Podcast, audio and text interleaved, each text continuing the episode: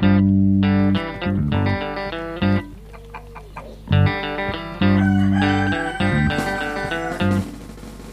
everyone. This is episode 27 of the Get in My Garden podcast, and I'm Aaron Moskowitz. Today we learn about rewilding. There are very few people with the level of sincerity of our next guest. He has a great backstory and he calls himself Maximilian Lion Man. Maximilian discusses the rewilding philosophy, the movement he is a part of to honor our ancient human ancestors, their wisdom, and their connection to the earth. We talk about the trajectory of modern man and ways we can lead more connected lives ourselves no matter where we live. Maximilian shares how to use the rewilding philosophy as a lens to evaluate the world and the choices we make on a daily basis to thrive, to maintain community, to reconnect to the earth, and to become more of our human selves. Please subscribe on iTunes or your favorite podcasting app and leave positive reviews if you like the show. Also, I'm so grateful to the people who have reached out to me with ideas and connections for the podcast. It is the listeners who make the podcast community. My name is Maximilian. I call myself Maximilian Lion Man. People ask me, where do I get that name from? It's more of a, a new name. I wasn't given that name at birth by my parents, but it, it's something that I found along the way. A little background about me is uh, I grew up in uh, lower New York in an anthroposophical community, which means it's like uh, going along with the biodynamic, you know, biodynamic agriculture. And uh, yeah, really blessed to have that, you know, I guess kind of that connection with place and also like a, a, spiritual connection coming from Germany. You know, Steiner came and came to this area or his teachings came here in the 1900s, early 1900s. So I had that and I came, you know, to the rewilding thing as I was introduced to it in early in, in uh, when, was, when I was in community college. You know, I had tried a lot of things in high school. Like I learned about Bragg's and the whole vegan, the vegan movement and fasting and juices and all that stuff. It was great. But when I learned about the rewilding movement, especially Daniel Vitalis' work, it really impacted me. And I took a deep dive into it. I'm still here. It came back after uh, six years. I was in, I got a bachelor's degree in upstate New York in wildlife biology. Then I went this past summer. I was growing some shiitake mushrooms in the Finger Lakes region. Then I went to Maine to study more primitive skills at the Maine Primitive Skills School. And that was an amazing experience. Not just the skills, but also the community skills um, and the community feeling towards that. And so that's really that. cool. Yeah. And so I'm can you? So you went from being a vegan to now rewilding, and what is that? Does that mean that you eat animals and you are? Can yeah. you explain the philosophy to people and the movement? Sure. So do you want? So in terms of the food wise, you know, I, I really take um call myself a conscientious omnivore, you know. So um I eat I like to eat from all the kingdoms of life. Gotcha. So and that goes back, you know, that goes back millions of years to hominid ancestors and even other great apes. You know, mo- a lot of most great apes they eat meat, but also in spectrum. You know, some chimpanzees love to hunt, but not always do they get the hunt. So if you track human evolution, pretty amazing. You know, not to say I don't love plants, like I love foraging and I love wild plants and herbalism. So I'm trying to incorporate that into my own life, into my own body and uh, body of teaching. I'm trying to I'm trying to see what works for me, you know, and you know what makes me feel great and energetic and magnetic. The rewilding philosophy, I call it the rewilding lens. It's something that I've kind of adopted from this uh, practical ethnobotanist up in Maine uh, named Arthur Haines. So that basically means he's foraging for psychoactive? Um, no, not substances? necessarily. Uh, a practical ethno- so ethnobotany is the study of how people relate to to relate to plants, cultures relate to plants. Oh, okay. I'm confusing it with. I think ethnobotany, maybe. Oh, eth- like uh, or entheogens. yeah, that's yeah. what it is. okay. Yeah. So I mean, yeah, I mean, we have those, you know, teacher plants. There's a few thousand teacher plants in the world, and most indigenous cultures, if they had, they can get their hands on it, they were welcoming that into their culture and for reasons you know many of us don't understand today. But I think it opens up sensory gaining awareness uh, pathways. You know, a lot of the work that Stephen Buhner has done has talked about that. I'm more talking about the rewilding lens, and you know, there's so much information today coming in from outside the Western dominant society about you know you should look this way, act that way. Absolutely. You know, all of these different health fads and you know fitness fads, and so in terms of the rewilding lens, I use it as like a as a screen, as a screening. Doesn't you know? Does it make sense for our ancestors to, for example, like you know the whole thing was you know with the whole coconut oil can kill us. I think it's taken way out of context, you know, in terms of we know that many Polynesian peoples and tropical peoples living near the tropical, you know, near the equator enjoyed coconut and its wide variety of uses, not just for food, and experience great health from that. Mm-hmm. So I use the rewilding lens as a screen. Um, that was just one example, but as a screening process for me to kind of limit what comes into my psyche and that way I can actually make take action on certain things instead of getting overwhelmed by all types of things that are coming in constantly. Gotcha. That makes sense to me. So, what would somebody who's living in a city do to be more wild? I don't know if that's the goal, but I guess to have a bigger awareness of their environment, right? Of course. I mean, it starts off, you can go to your park, your local park, and, and learn the plants and animals that, that live there and, and take off your shoes and, and do some natural movement and maybe climb a tree and maybe do some dancing. But even in your home in the city, you know, there's a lot of change you can take. A lot of the things that like the biohacking community has brought about, looking at like the quality of water that you drink or, you know, the food that you buy at a grocery store or the air quality in your home or the, the circadian rhythm that you're following, you know, with all the light pollution and kind of trying to remediate that or non-native EMF. So there's a lot of things that even people in urban areas can do. I think is extremely important because as long as people are living in cities, it's important because we know that we evolved in nature and now we're experiencing this new kind of urban living and not to say that there isn't benefits to urban living in terms of you know cultural cultural things happening and the density of people but if we can advocate for our own self and for our communities to have you know better air quality and water quality and food availability real food availability i think it can make a real difference in the community and individual health that's really great. And it seems like there are similar goals, I guess, the biohacking movements and some of the people in California who are, I mean, their goal is to become immortal. I think they're less thinking about the earth and our na- natural way of being, but maybe we're moving in that direction anyway. Yeah, there's uh there's kind of two paths that we see in the rewilding movement. It's more the rewilding path uh, you know, or the the transhumanistic path, and it's mm-hmm. and it's going down that route of escaping our mother, the Earth, and going and colonizing other planets.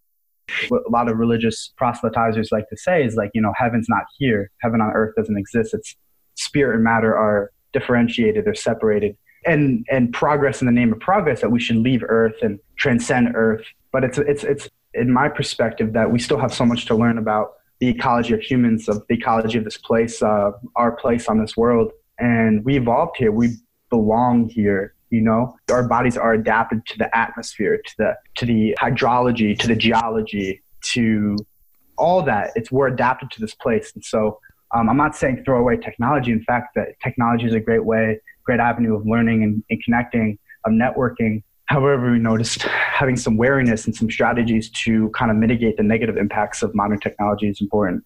Makes sense. Yeah.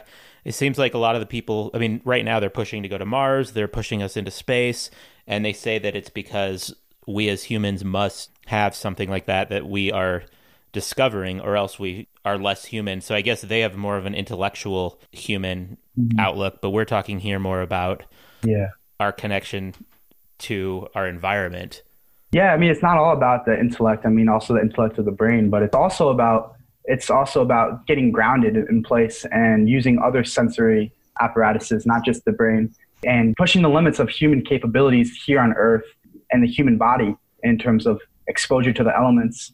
You know, I think we've lost a lot of our wildness as the domestication process of Western society has progressed over the last 13,000 years. There's a lot of things that we can't do anymore as a species. Not saying that mm, some individuals can't do certain things and that we haven't gained certain things. Are you talking about primitive skills in that way or actually physically unable to do? Both. I mean, definitely primitive skills, you know, the ability to make fire from your landscape, to procure food, to procure water, you know, cleanse, purify, carry water, to build shelter, even communal skills, you know, it's very lacking in terms of how we communicate with others. But also like physical skills, you know, the whole hormesis idea the circadian rhythm idea. It's about like pushing your limits, mm-hmm. stretching your body to a limit, but not in terms, you know, you're not going to push yourself too much, but like even cold water plunges or right, um, fasting, all these things. You know, a lot of people. yeah, I, I, definitely understand that. A lot of most people are just looking for their next meal, and that meal has to come every few hours, or else they panic. Seems yeah, like it. Yeah, Yeah. And that's definitely making it so their body can't even detox at all. Well, food is a dissociation, I and mean, we most of us are addicted to some to something or another. You know, we we grow up in a society that traumatizes us from birth and separates us from our families. You know, especially with modern technology today, we have no need to have community. Like we're all we all in our separate rooms on our separate computers. We think we have community, but really we're all separated. And loneliness and mortality have a big causation. They, you know, there's a big linkage between them. Absolutely. So, so if if a, if we're all going to become more wild and we're going to go back to our roots at least in some ways, can you speak to what that does for us emotionally? Because I mean, obviously, what you just said would mean that we have to be more of we have to have more community, right? So we're doing some things together. Mm-hmm. Yeah, I mean, the whole thing that saying "it takes a village." I think it can hit home pretty well.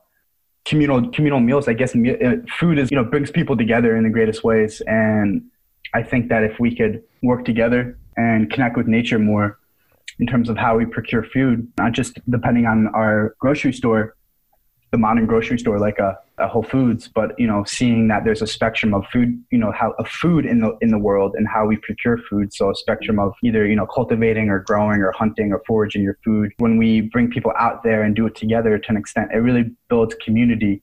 It's something I'm still exploring, you know, and as I get deeper into the to the world of foraging, but it's it's really exciting, and I would definitely encourage it. That's awesome. Yeah, it's it's a big question mark what that will look like as far as the modern world with 7.5 billion people.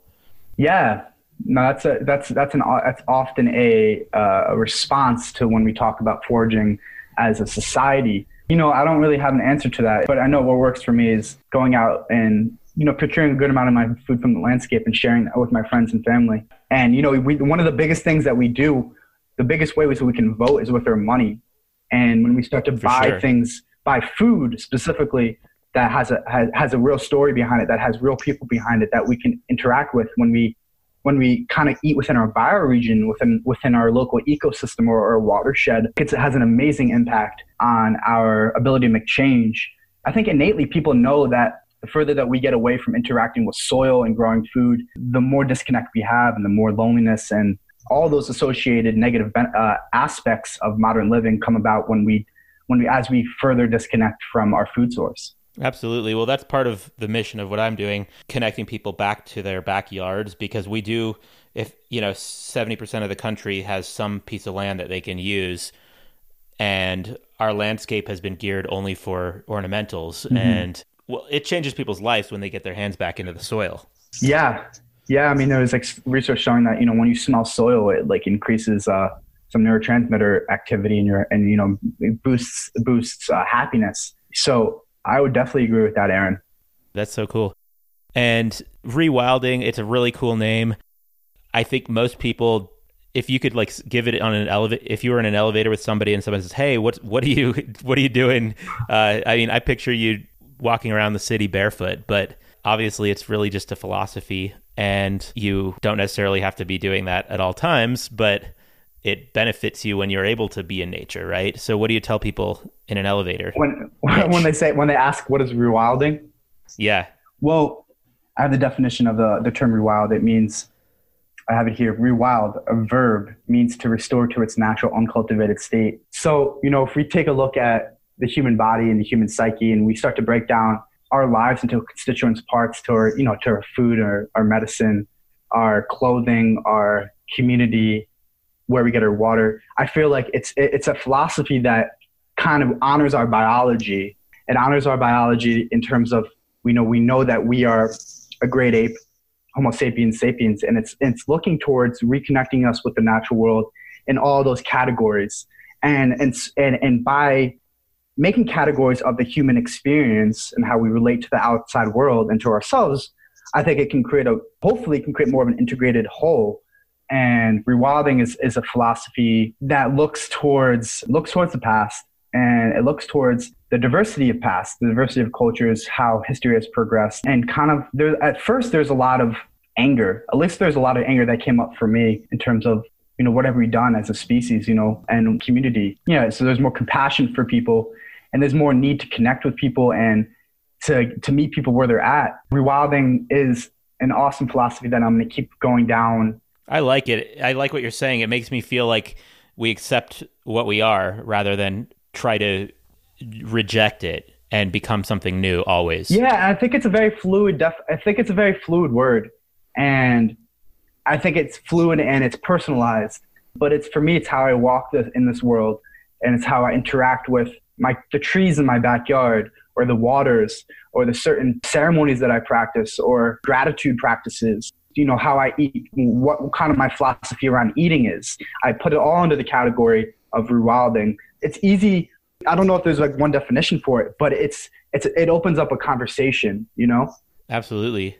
And uh, there's a lot of background that happens for it, you know, in terms of what you're interested in. But you know, you can go, could talk about archaeology and botany, paleobotany. There's so many different theories under it, and so much background information that it's almost like it's sometimes it's hard to say what it is in one sentence. But in terms of an elevator pitch, it's a way of seeing the world that honors our biology and wants to move forward with the past.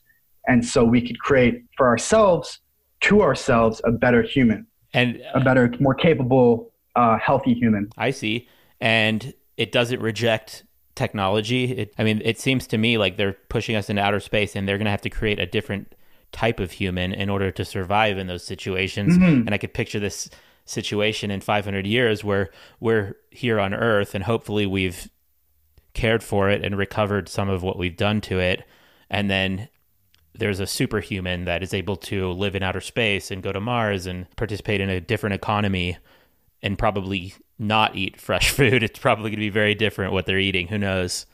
Yeah, I remember Terence McKenna talking once. I heard him, uh, not in person. I'm too young for that, but uh, um, he was talking about you know the future of our planet and how there is an innate need to explore the galaxy and however someone's going to need to look over the earth over the earth and participate take care of the earth. And he was talking more or less about leaving the indigenous peoples to this earth. So that's the whole movement of like, you know, decolonization movement and the re-indigenization movement, which is a whole nother conversation that we could have. Mm-hmm. Wow. So what, where would that put us all? it's up to you though. You know, where would you want to put yourself? You know, I don't think it's more of a top down approach. I think it's from a bottom up approach with the rewilding movement. It's kind of interacting with your own genetic blueprint, activating certain gen- genetic expressions so you could live a healthier life. And I think it's really empowering. So, what would that look like, Aaron?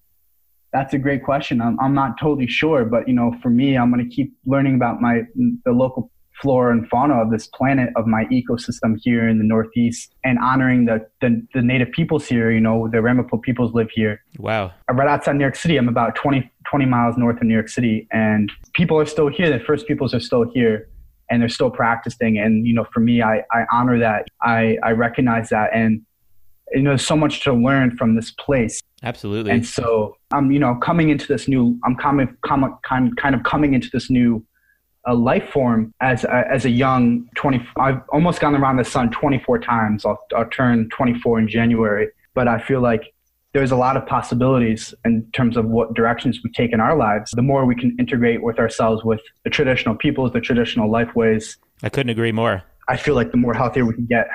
Yeah. That's great. Now, do you want to speak to your business? Are you you've created a business, is that right? Yeah, so it's called the Lion Man School of Rewilding. So right now we kind of just launched it. Uh, we launched the school in the summer. Right now, it's kind of in a, in a slow time in terms of, you know, winter's coming and so the plants are dying back and going to sleep. So right now we're just figuring out what works, uh, what the people are needing.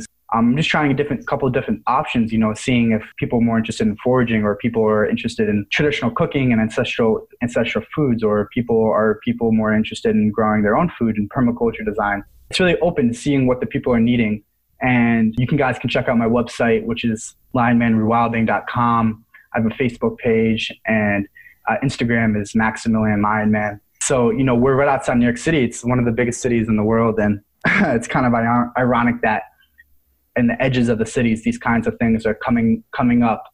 Oh, I think people are so hungry for it. It's going to be a great opportunity. Yeah, you know, I'm, I'm not trying to do this by myself either, you know, and, you know, I'm trying to build a team here and it's great. It's really exciting time. You know, there's a lot of different paths that we can take, and uh, ultimately, it's just getting back to the land, right? It's getting back to the land and using technology and and certain ways that can help us achieve that. In terms of, we don't have that many elders today, and we only eat. So a lot of the, el- you know, a lot of our wisdom today comes from books and from technology.